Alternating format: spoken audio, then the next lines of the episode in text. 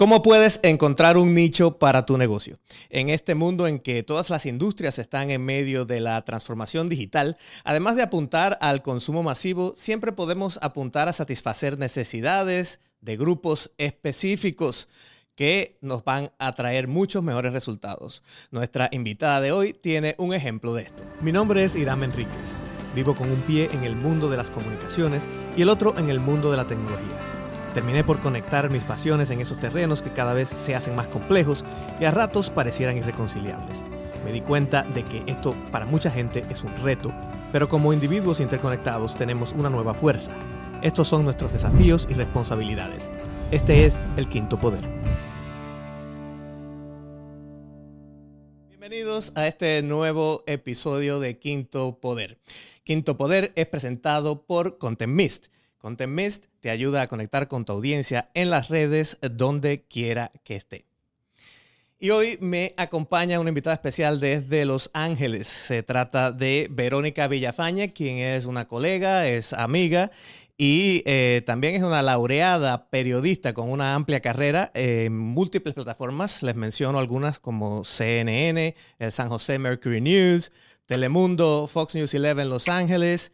Y actualmente también es columnista invitada de, eh, eh, columnista de la revista Forbes.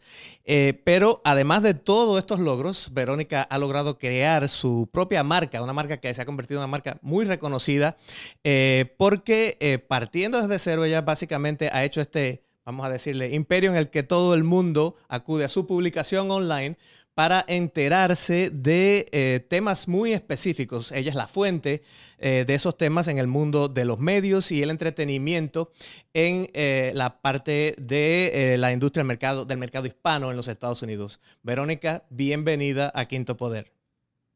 Muchas gracias, Irán.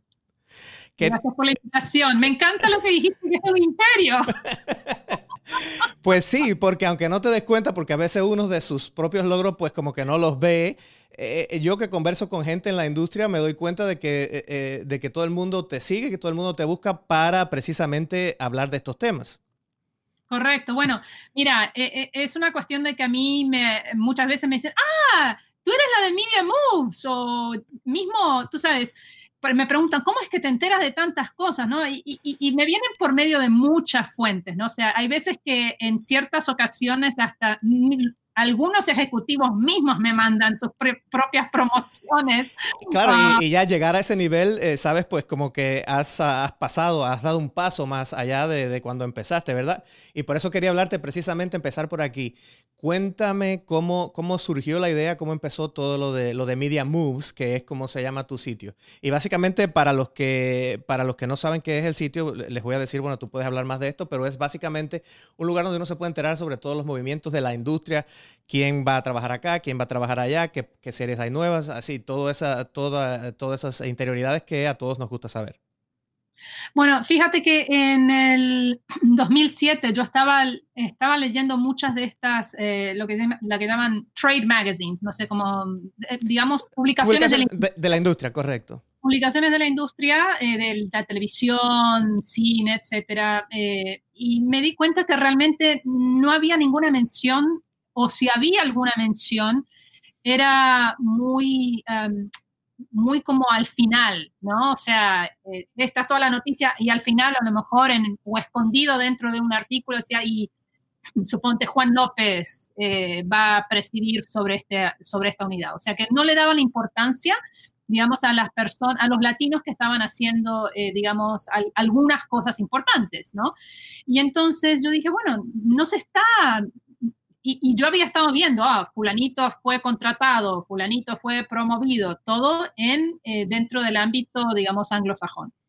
Entonces me ocurrió, bueno, déjame probar, eh, estaba buscando algo para hacer, digamos, en, un blog, entonces empecé un blog, no le dije a nadie, nadie, nadie, porque dije, bueno, vamos a ver primero que nada, porque obviamente lo que se necesita hacer en un blog es que tiene que haber consistencia, tiene que haber suficiente información, tiene que ser interesante. Eh, y entonces dije, bueno, vamos a ver primero que nada si yo puedo tener el tiempo y si yo puedo conseguir la información necesaria para que esto sea un, un, blog que se pueda, eh, digamos, que pueda alimentar eh, de una forma consistente. No sabía, yo había pensado semanal, varias veces semanal, eh, varias veces por semana, etcétera. Y empecé a ver cómo era. Se lo mencioné a un amigo, un colega que, de, que le tengo mucha confianza y que es muy adepto con todo lo que tenga que ver con digital. Me dice, mira, esto es una muy buena idea. Y de repente él se lo dijo a otra persona y esa persona se lo dijo a otra persona y de repente de una sola persona que tenía, que era él, que me leía el blog, y eso yo sin decirle a nadie, de repente de, buenas a primeras tenía 100, después 200, después, bueno, y, y sí, al, principio lo que estaba haciendo cuando empecé el, el blog, eh, tenía, me, tomó un tiempo, digamos, tener la confianza y el interés de toda la gente y entonces yo también estaba cubriendo lo que estaba pasando en ese momento en la industria, que era que se estaban ah, cerrando periódicos, que mucha gente estaba perdiendo sus empleos. Entonces yo hacía de un, poco, por eso si, si te llegaras a encontrar uno de los archivos en el Wayback Machine, uh, podrías encontrar que decía, mi eslogan era Covering Latinos in the Media Industry and the Issues that Affect the business, o sea, y los temas que afectan a, la industria, porque no, no, quería enfocarme nada más que en los latinos. Y después, a medida que fue, fueron pasados los años, no doy abasto para cubrir todas las cosas que... Y, y, eh, la, idea es, eso es lo que en los libros de texto le llaman el network effect. Quiere decir que, que vas empezando y se va extendiendo, la, se va corriendo la voz, como decimos en el... Eh, eh, es un efecto de, red. Sí, es un efecto de red, así decimos en, el, en, en mi pueblo. pero sí lo que, lo que me doy cuenta es que lograste encontrar una necesidad que no estaba cubierta y eh, pusiste entonces todos tus esfuerzos en lograr eh, cubrir esa necesidad, porque tu audiencia es una audiencia muy específica. ¿Cómo lograste ir definiendo esta audiencia? ¿Quiénes son la gente que me va a ver? ¿Quiénes son la gente que me va a seguir?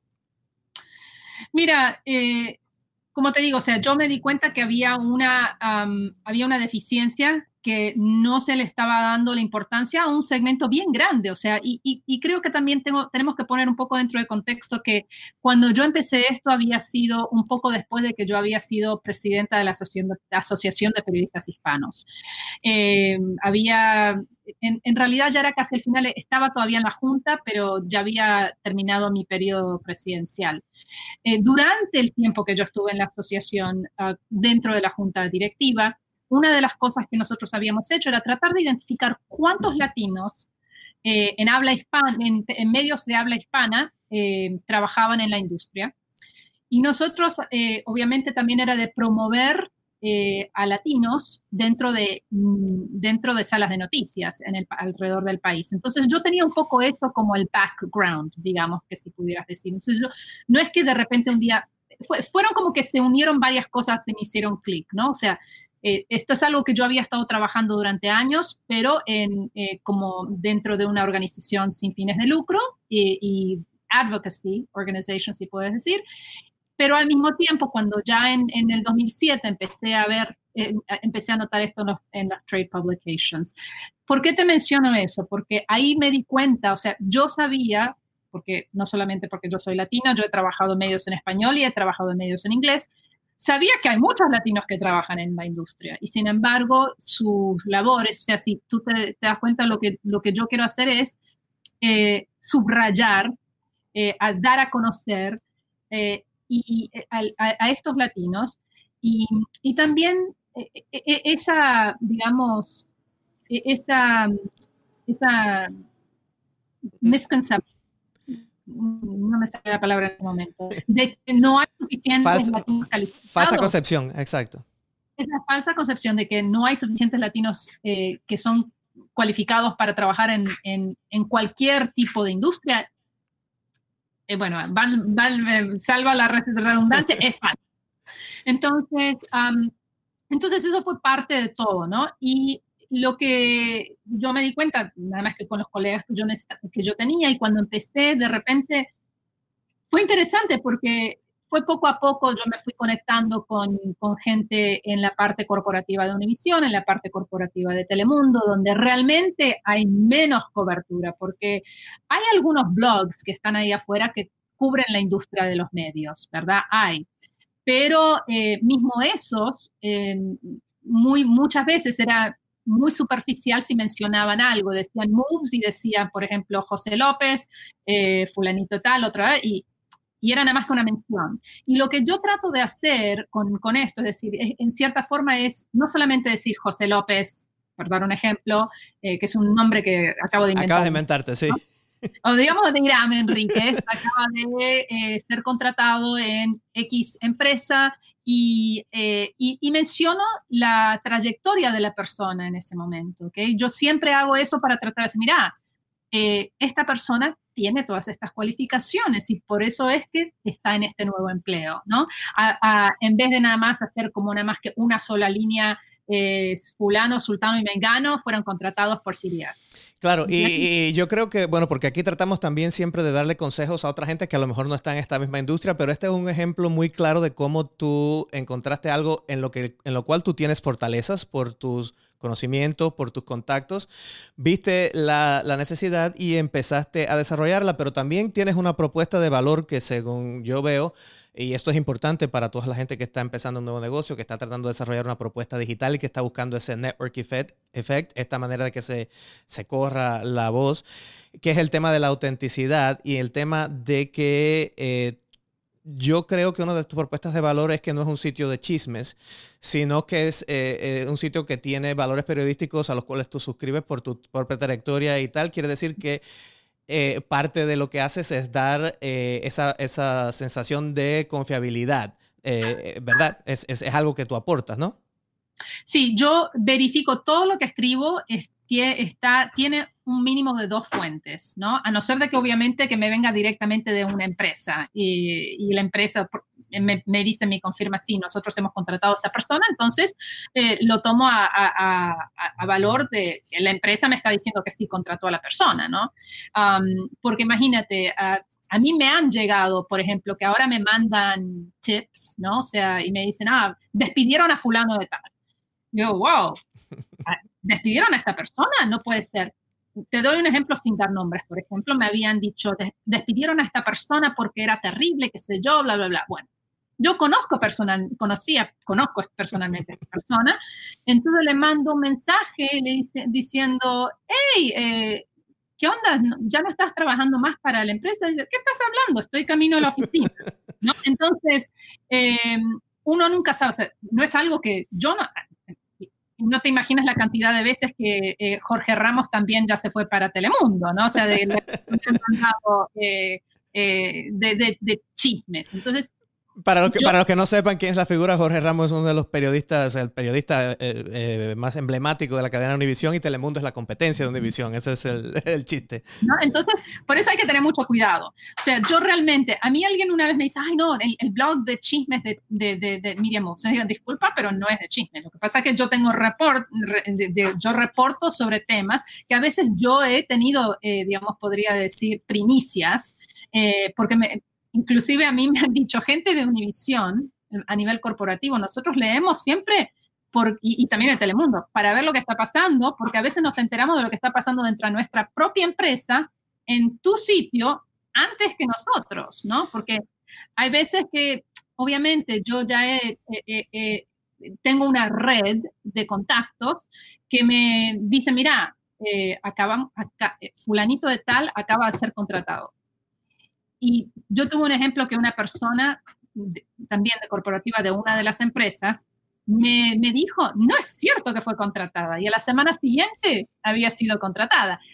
Esa nota yo la tuve que, o sea, me, me, me, decían que definitivamente y rotundamente negaban que esa persona había sido contratada y tuve, o sea, yo desistí, no escribí sobre el, al respecto. Sin embargo, lo que hice la semana siguiente, cuando ellos dijeron que anunciaron oficialmente, yo dije, después de haberme negado a Miriam Musso la semana pasada que habían contratado a esta persona, hoy, hoy, hoy dijeron que sí lo contrataron. Y yo creo, que eso, yo creo que eso es parte también de ser consistente con tu propuesta de valor, con lo que tú estás ofreciendo a tu audiencia, porque tu audiencia es no solamente estas gentes que quieren divulgar sus logros eh, profesionales de la industria, pero también esa gente están interesadas en que lo que tú digas sea confiable y que sea respetable, porque también los directivos que en un momento lo pueden contratar a ellos están leyendo tu, tu publicación también, ¿verdad? Así que es parte de mantener esa consistencia en el negocio que es válida para cualquier negocio. No, definitivamente. O sea, eh, eh, hay una cosa que yo te, le diría a todo el mundo. Em, tu reputación es todo lo que tú puedes tener en este negocio, en cualquier negocio. En el momento que tú haces algo que pueda, em, digamos, eh, mancharte, manchar esa reputación, entonces ya nadie te va a creer. Entonces, eh, para mí es sumamente importante de que todo esté corroborado. Y a mí me han llegado, como te digo, a veces lo que a mí me llegan chismes, a mí me llegan cosas que yo digo, wow, esta persona que a mí me ha mandado esto es verdaderamente confiable, pero aún así yo lo corroboro. Ahora, lo que yo hago cuando, por ejemplo, si no consigo una respuesta de la empresa directamente, y tengo personas que son confiables a mí y yo puedo corroborar con dos o tres personas dentro de la misma empresa que y que son que no se conocen necesariamente y que me pueden confirmar lo mismo, entonces ahí yo digo, bueno, según múltiples fuentes y yo las conozco, o sea, conozco las fuentes, ¿no? Eh, si es alguien totalmente desconocido, oscuro, yo no me voy a, no voy a apostar mi reputación sobre una, claro un deep throat latino, ¿no? Eh, pero eh, eh, por eso para mí es muy importante de corroborar todo y siempre tengo múltiples, si no viene directamente confirmado de la empresa, es de tener múltiples fuentes confiables, ¿no? Una pregunta que te quería hacer también en aras del tiempo, porque además de, toda la, parte de la propuesta de valor y de cómo desarrollar el negocio, eh, tú has eh, levantado una empresa que está basada en, digital, eh, pero no tenías una experiencia, digamos, técnica, ¿verdad? Has tenido que aprender por el camino. ¿Cómo ha sido este proceso?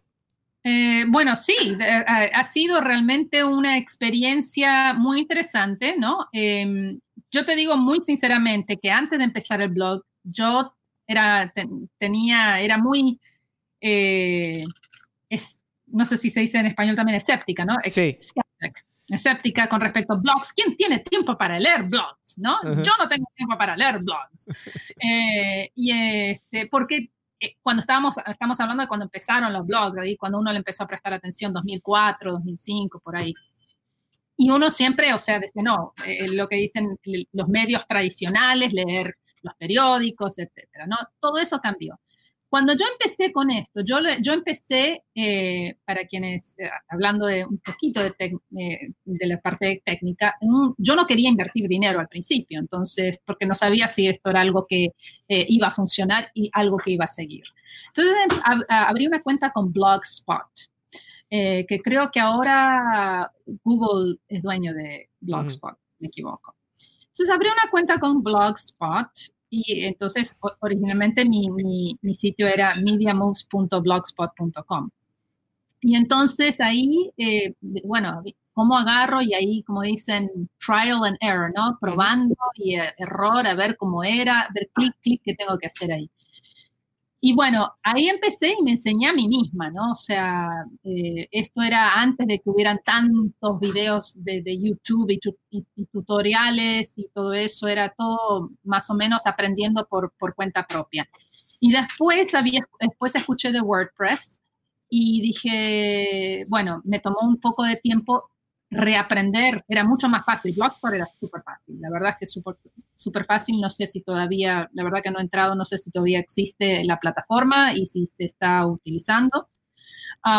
pero empecé con WordPress eh, también, aprendiendo por medio de errores, ¿no? Y hice el cambio de, empecé con Blogspot en 2007 y me pasé para WordPress en el 2011, donde convertí el sitio, eh, eh, digamos el blog, en un sitio completo, ¿no? Eh, que inclusive pude después de varios años conseguir el domain, el dominio de mediamus.com, porque alguien en Inglaterra lo tenía y no lo estaba usando y no sabes la cantidad de eh, de, mandando cartas, pagando al, digamos, al proveedor para que se contactara y me ignoraron hasta que un día de pura casualidad estaba, de hecho, eh, de viaje en Miami y algo así, me fijo y me doy cuenta que habían dejado de expirar el registro. Y entonces ahí dije, bueno, quiero entrar ahí y este, pero ¿sabes qué? Lo habían como que, me dijeron, bueno, hay, un periodo de 60 o 90 días de, espera. de espera por si es que cambia de opinión la persona.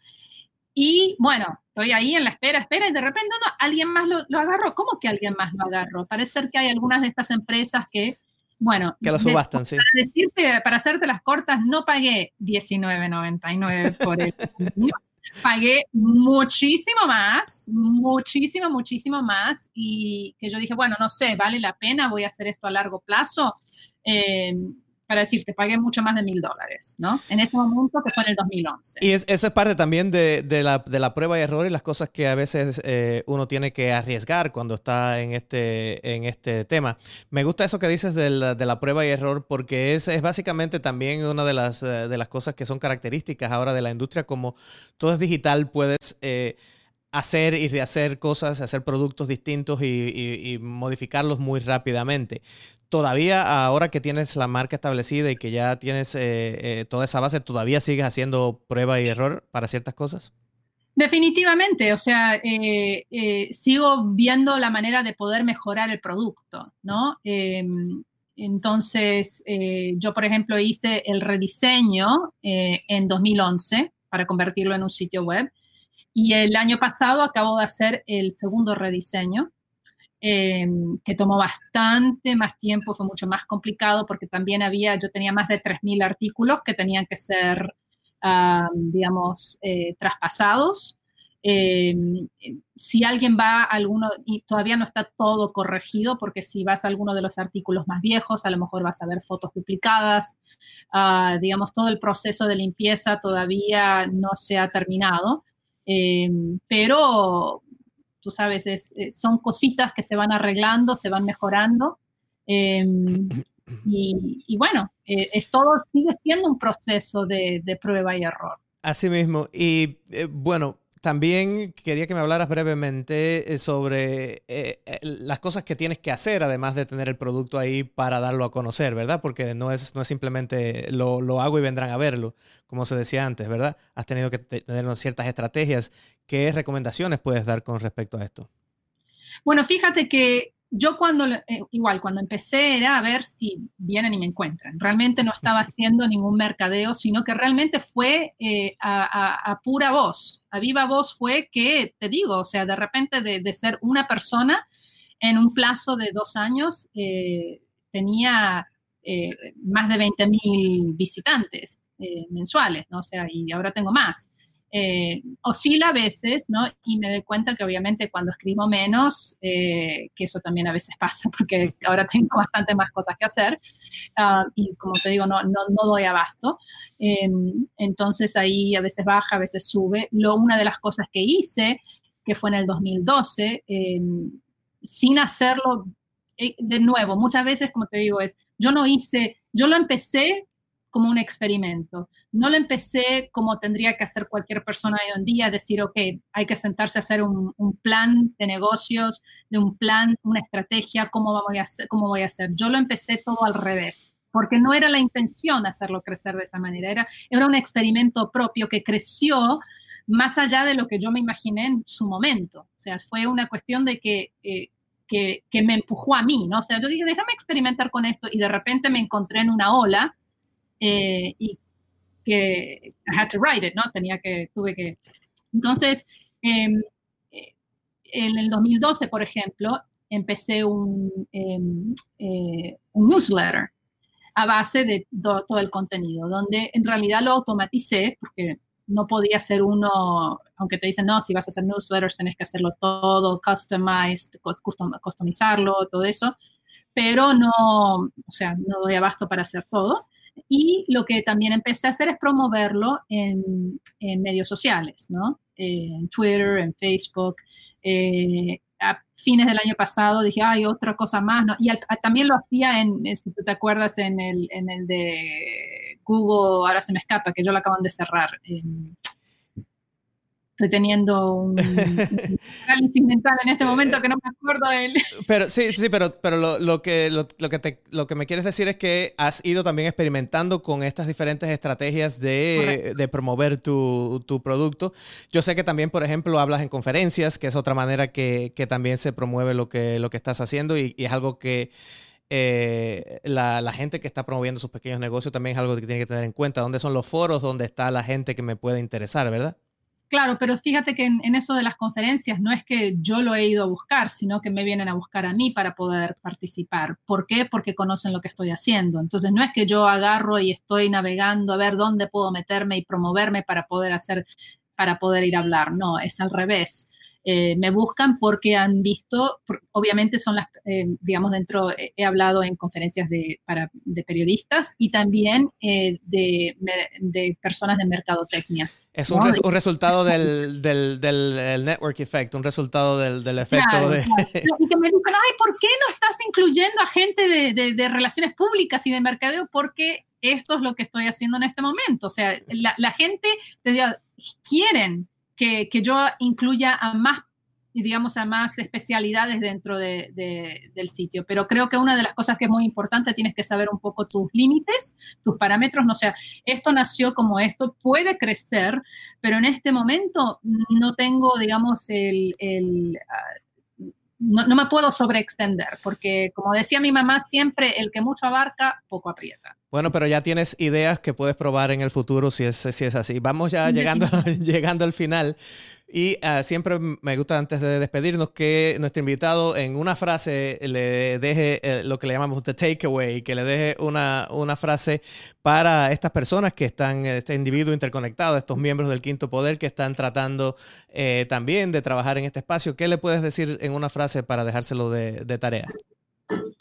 si quieres hacer algo nuevo, tienes que asegurarte de que ya no, esté, no, no, no, haya alguien que lo esté haciendo, o si hay alguien que lo está haciendo, que tú sabes que tienes la la, experiencia y los conocimientos y los contactos para hacer algo aún mejor, ¿no? Y que, bueno, eh, lo único que sí recomendaría es de que, que lo planifiquen todo antes de lanzarse al vacío. Muchas gracias, Verónica. Verónica Villafañe es eh, la fuerza detrás de Media Moves y eh, una amiga y colega. Muchas gracias por estar en este espacio. Gracias nuevamente por la invitación, Irán. A ustedes nos mantenemos en contacto a través de las redes. Eh, mi handle es at. Así que nos vemos en las redes y nos vemos en el próximo episodio.